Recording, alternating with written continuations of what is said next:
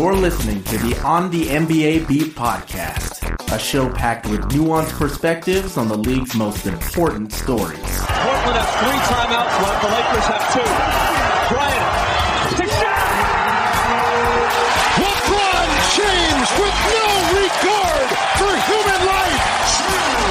Jordan. Oh, a spectacular move by Michael Jordan.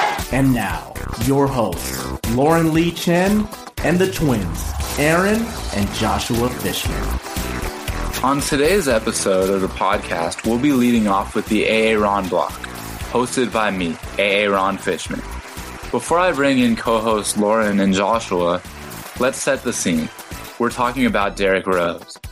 In our interview earlier in the week, we talked with Sean Highkin of Bleacher Report and various other sites, who told us that Rose was the most important player on the team and most integral to the team's success.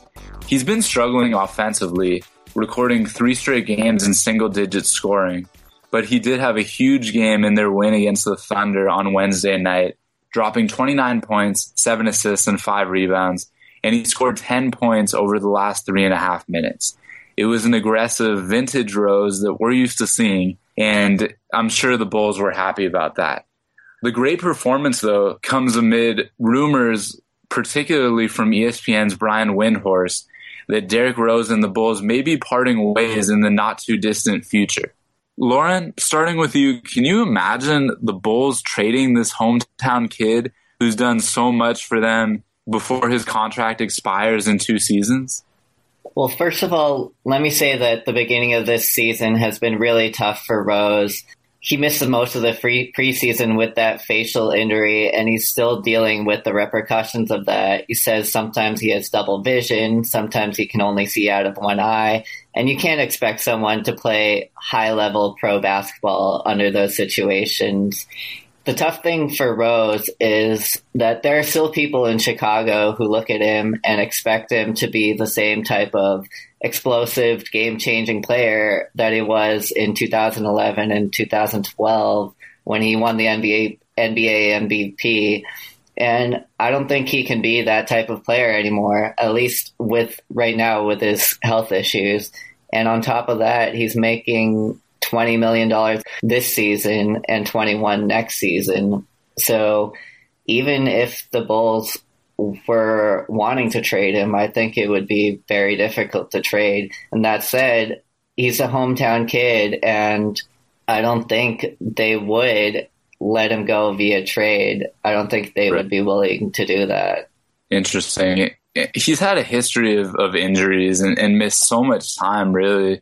And there's also been in house disagreements between Rose, Rose's people, and the Chicago Bulls.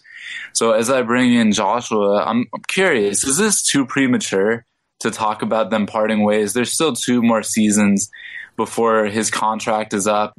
I think it is premature. I want to go to Brian Windhorst's quote here.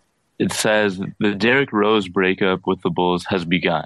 I don't know how long it's going to last. I don't know if it's going to be complete, but you can sort of see it. The team and the franchise have moved on to a little bit of a certain extent. The key words here being, I don't know twice, sort of, and a little bit of a certain extent this is weak language. Um, if I was a journalist using these kind of words, I would not expect people to believe me. Maybe Derrick Rose won't be with the Bulls forever, but he's there to stay at least for the short term. As Lauren said, the contract is ridiculous. No one's taking that on. Um, he's a fixture in Chicago. It would upset too much, and it would be too difficult to accomplish trading him. Great points. Yeah, it would be hard to get fair value for him. I, I think um, everyone would agree about that. I think it's also safe to say Brian Windhorst probably won't be on our show in the near future. That's all right. He he covers the NBA at large, not any specific teams, I believe. Can I just add? I think more likely than trading him. I don't think this is likely either, but I think a possibility is that the Bulls could possibly buy him out after this season and use the stretch provision to spread out his remaining salary, similar to what the Nets did with Deron Williams last offseason, getting rid of his ridiculous contract. But as I said, I don't I don't think they would do that either. But I think it's a more viable solution than trading him. And potentially, and I, am not sure if this was raised, they could also just choose to not re-sign him, and that would be tough, not getting any value in return. But it's hard to trade him, really. I think too, um, because of all the reasons that you guys stated about the front court. The front court is so deep. We talked about it extensively with Sean Highkin. Fred Hoiberg has essentially given up on playing Pau Gasol and Joakim Noah together. I want to get your thoughts on that. But first, a little more context. Over their first five games, they've averaged fewer than four minutes per game on the court together. So there it is. Lauren, I, I want to ask you do you think uh, Fred Hoy- Hoiberg has given up too quickly on the pairing? Or does so much depth afford him to give up on it? And is Noah kind of past his time? And does it make sense that he's being phased out a little bit?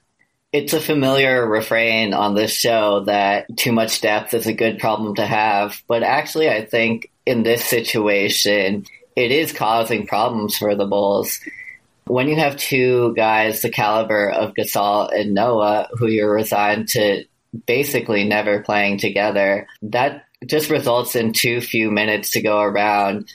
It's limiting Noah's contribution to maybe around or less than 20 minutes per game. And he has dropped off in his performance the last two years, but we forget this guy was a MVP candidate maybe three years ago. He's a great passer.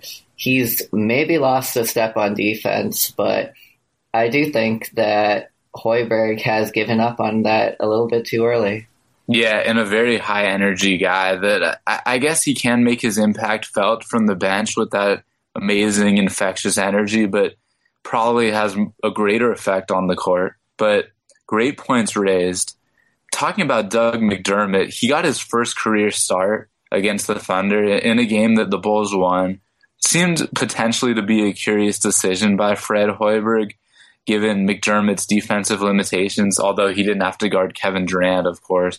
Tony Snell, whom we talked about with Sean Highkin as the starter, didn't start and didn't play that much either. More evidence that Hoiberg and McDermott are BFFs, or at least that that Hoiberg's giving McDermott more of a shot than Thibodeau did, who really wasn't a fan of rookies or letting them play much. Despite the win, McDermott's plus minus was negative 14. I'm curious, Joshua, while Mike Dunleavy is still injured, who do you think should start between Snell and McDermott? Or do you think there should be a rotation potentially?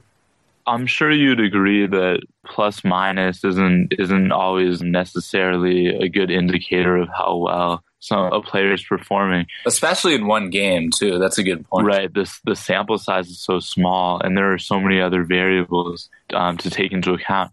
But who should start? I think probably McDermott should not, and Tony Snell, while Dunleavy's out, should be the starter because they have enough offense. And McDermott is not strong on the defensive end. They need to have someone in there who's playing some kind of defense especially with Noah coming off the bench now. I agree. I think Snell should be starting. Speaking of their defense, most people believe, I certainly do, Sean Highkin does, that the Bulls will experience a defensive regression this season without the defensive minded Tom Thibodeau at the helm for them. Fred Hoiberg does bring a dynamic offense to the table. So I want to ask both of you, starting with Joshua, realistically, will these improvements to the offense outweigh the potential defensive regression that we'll see under Fred Hoiberg?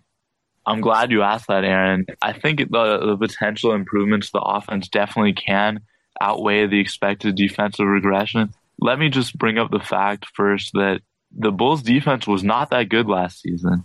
As Sean said earlier in the week, the Bulls defensive efficiency dropped out of the top third last season. Um, in the previous years under Thibodeau, they were um, one and two pretty much all the time. So their defense probably will be middle of the pack, I'm guessing, but their offense is going to be significantly better. So overall, I say they're a better team. Lauren, what say you? Josh brings up the point that the Bulls' defense wasn't that good last year, so their offense can improve enough to take care of that defensive regression, but if their goal is to make it into the Eastern Conference Finals or even out of the East, the addition of McDermott and Mirotic to the starting lineup definitely helps the offense, but I don't think you can do that with a below average defense. Yeah, well said. You guys were great as usual. Sean Highkin was great. Special thanks to him for appearing on the show earlier this week and allowing us to have this insightful Bulls discussion. That's the end of the segment. We'll be back with LLC Incorporated. Get your number two pencils and calculators ready.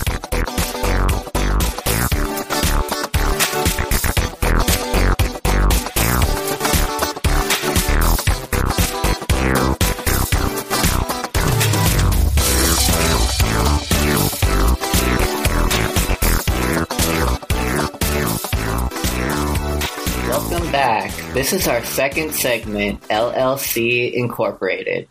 We're about a week and a half into the season now, so I'm going to get the Twins' opinion on a few topics from around the league. First question, I'll go to Aaron on this one. What has been the most pleasant surprise for you so far? And this can be a player, team, whatever you want. I have to mention the Portland Trailblazers, and I'll mention some of their players.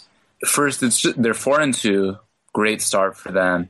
They haven't necessarily beat any great teams yet, but they lost four of their five members in their starting lineup: Wesley Matthews, LaMarcus Aldridge, Nic Batum, and Robin Lopez, and yet they're still doing very well right now. Al-Farouq Aminu, he's been a pleasant surprise. I've been raving about him for a while, how underrated he is, especially how strong of a rebounder he is at the small forward position. But he's really brought his offense as well. He's making threes. He's scoring nearly 14 points per game. He's done a terrific job. CJ McCollum, really, I can't say enough about him. I was high on him before the season, and we saw what he could do in the playoffs against the Grizzlies. But he's been really impressive. Over 20 points per game. He's getting assists and rebounds, just really filling the stat sheet. Mo, how could you be so heartless? Gotta love that guy too. He, Mo money, Mo Harkless. Thanks for that addition. Yeah, he had a down year a little bit in Orlando. Was going through some injuries and fell out of the rotation with the Magic, but he's been great also for Portland. And I have to shout out my late friend Will Seymour, who sadly passed away a little over a month ago. He was the biggest Portland Trailblazers fan, but um, regardless, uh, that's just cool that that Portland's doing so well with such a big lineup change. And also the Detroit Pistons. They're three and one, four games. It's a small sample size, but two guys I want to highlight are Marcus Morris and Andre Drummond. Andre Drummond, we all knew he was a beast coming into the season, but he was averaging about 14 and a half rebounds per game last season. Now he's up to 20 rebounds per game seven and a half offensive rebounds per game. And his offense has t- been taken to another level as well. A lot of those are putbacks, granted, but still, he's now around 20 points per game, 20 rebounds. Just the improvement is incredible. Who knew we'd see it so much um, from a guy who was already putting up big stats? And then Marcus Morris, out of the shadow of his twin brother, Markieff, not only is he scoring, he's shooting well from beyond the arc, and he's playing significant minutes, nearly 39 per game, and he's rebounding decently as well. So those two teams and those particular players I highlighted have been pleasant surprises for me. And I think some of them will regress a little as the sample size gets larger, but McCollum particularly, I think he's going to have a, a solid season and that team needs him to score a lot. So I'm looking forward to monitoring that situation. Both great picks, Aaron. Joshua, I'll ask you sort of the opposite question. Who in your mind has been the biggest disappointment so far? I'm pretty disappointed in, in the Grizzlies. They're 500 um, in their first six games, but they're supposed to be an amazing defense. They've gotten blown out by the Warriors. I know the Warriors are the best team in the NBA, probably, but they lost by 50 and their defense is not showing up. The Pelicans also are 0 4. Anthony Davis is, is playing like garbage so far. I know they have a new coach and a lot of injuries, but these Southwestern teams are really struggling. Even James Harden with the Rockets shooting around 30%. I'm shocked by by the Southwestern strug life so far. Great point, Josh, on all those teams. Three Southwest teams in your answer. That's been a really d- disappointing division. Uh, staying in that same vein, right now, at the time of this recording, there are four remaining teams who have yet to record a win the Sixers, Nets, Pelicans, and Lakers. Now, two of those teams are playing each other tonight, so this will be a little bit out of date by the time it comes out. But who in your mind is the worst out of those four teams, Aaron? The Lakers, and I'm not saying they will be the worst. They definitely will not. They're going to improve. At this point, I'm saying the Lakers, they've lost home games to the Nuggets and Timberwolves, the two teams that we thought would be the worst in the West. They're 0 3 at home also. Their defensive rating is 113. They're allowing nearly 117 points per game. They can't defend to save their life. It, it's it's just brutal. No single Laker averages more than 2.8 assists per game. They're not sharing the ball. Only Jordan Clarkson and Nick Young are making threes. That's okay, but the pr- big problem is that Kobe Bryant, D'Angelo Russell, and Lou Williams are hoisting them up like crazy. So they're taking all those threes. They're not really falling. They're getting blown out. They've lost on average um, by 10 points per game to teams that aren't very good, to be honest. Speaking of the Lakers, I saw this great stat tweeted by Tom Haberstroh yesterday. Of the almost 400 minutes that Nick Young has played alongside Kobe Bryant, how many total assists do you think Nick Young has had to Kobe Bryant? Is it none? It's zero assists. He's never oh, Wow. assisted him. Joshua, who's your pick for these the worst of these four teams? It's hard to argue with Aaron's answer of the Lakers as the worst, but I will argue. Julius Randle and Jordan Clarkson have been bright spots so far, so I'm gonna I'm gonna give them a pass for now. But another team whose defense has been awful is the Brooklyn Nets. They can't really stop anyone. They're allowing a ton of points. On offense, it's a bunch of guys playing one on one basketball. Brook Lopez is having an amazing season so far shooting the ball. Thaddeus Young is shooting well also, but they're just playing one on one basketball and they're they're not close in any of these games. They did have a close game um, with the Bucks, but in the final two minutes, they just completely crumpled. I also don't understand why Markel Brown starts for an NBA team. he doesn't play that many minutes, but still, he he shouldn't even be on the team probably. Bojan Bogdanovic um, was a was a great looking rookie for the team last season. He do, probably doesn't contribute much on the defensive end, but they're awful. They're they could be the worst team in basketball when the season's over. I don't think they will be, but What's interesting to me is that the 76ers seem to clearly be the worst on paper. Maybe not, but they have I would agree with that. they have TJ McConnell, an undrafted guard out of Arizona, starting at point guard. How often do you see that? Tony Wroten, Robert Covington, Carl Landry, Kendall Marshall, and Joel Embiid, of course, are all injured. Nick Stauskas is playing over 30 minutes per game. It's interesting that they're not the worst team right now, but I agree they're not. I, I think it's it's got to be either the Lakers or Nets. Yeah, great points by both of you. I think the saddest thing about the Nets is that they don't even own their draft pick for next season. They traded it unprotected to the Celtics in that KG Pierce deal. Yeah, I agree that the Sixers aren't the worst team in the NBA, surprisingly, but that has a lot to do with the play of Jahlil Okafor, who's been a pleasant surprise. So, segue. There are a lot of people to choose from here. Who, in your mind, has been the most impressive rookie so far? Aaron? I've liked what I've seen from Jahlil Okafor, but in my mind, it has to be Karl-Anthony Towns, the number one overall pick. He's playing less per game than Okafor, and he's scoring fewer points, but he's still at 14.8 points per game. He's grabbing nearly nine rebounds a game, but defensively, what he brings to the table has been a game changer. The Timberwolves have a 95.8 defensive rating, and that's largely because of him. They were a very weak defense last year without him on the roster. He's only turning the ball over a couple times a game. He's just been very efficient and a well-rounded player.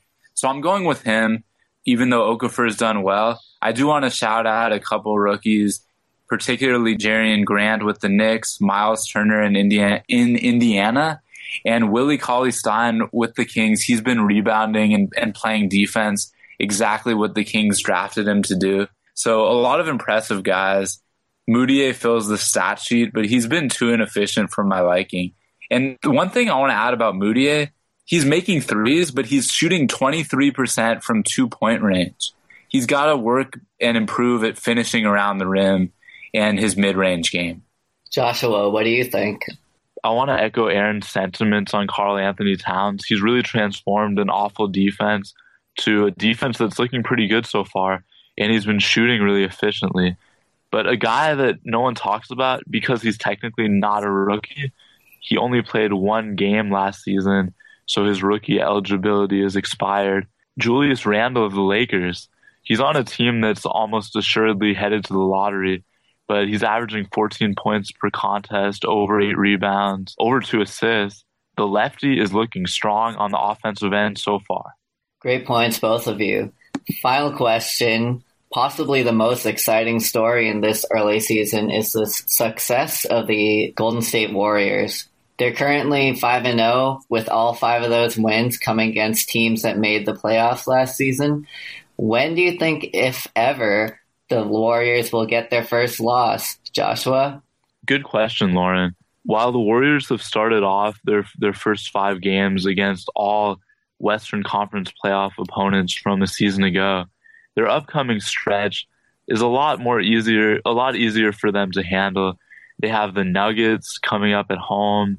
Then they travel to Sacramento. They play the Pistons in Oakland. Although the Pistons are three and one, I expect the Warriors to win that game. Next, they travel to Memphis, a team that they've just demolished, beat them by 50 a couple games ago. So so I can't imagine the Grizzlies giving them too much trouble.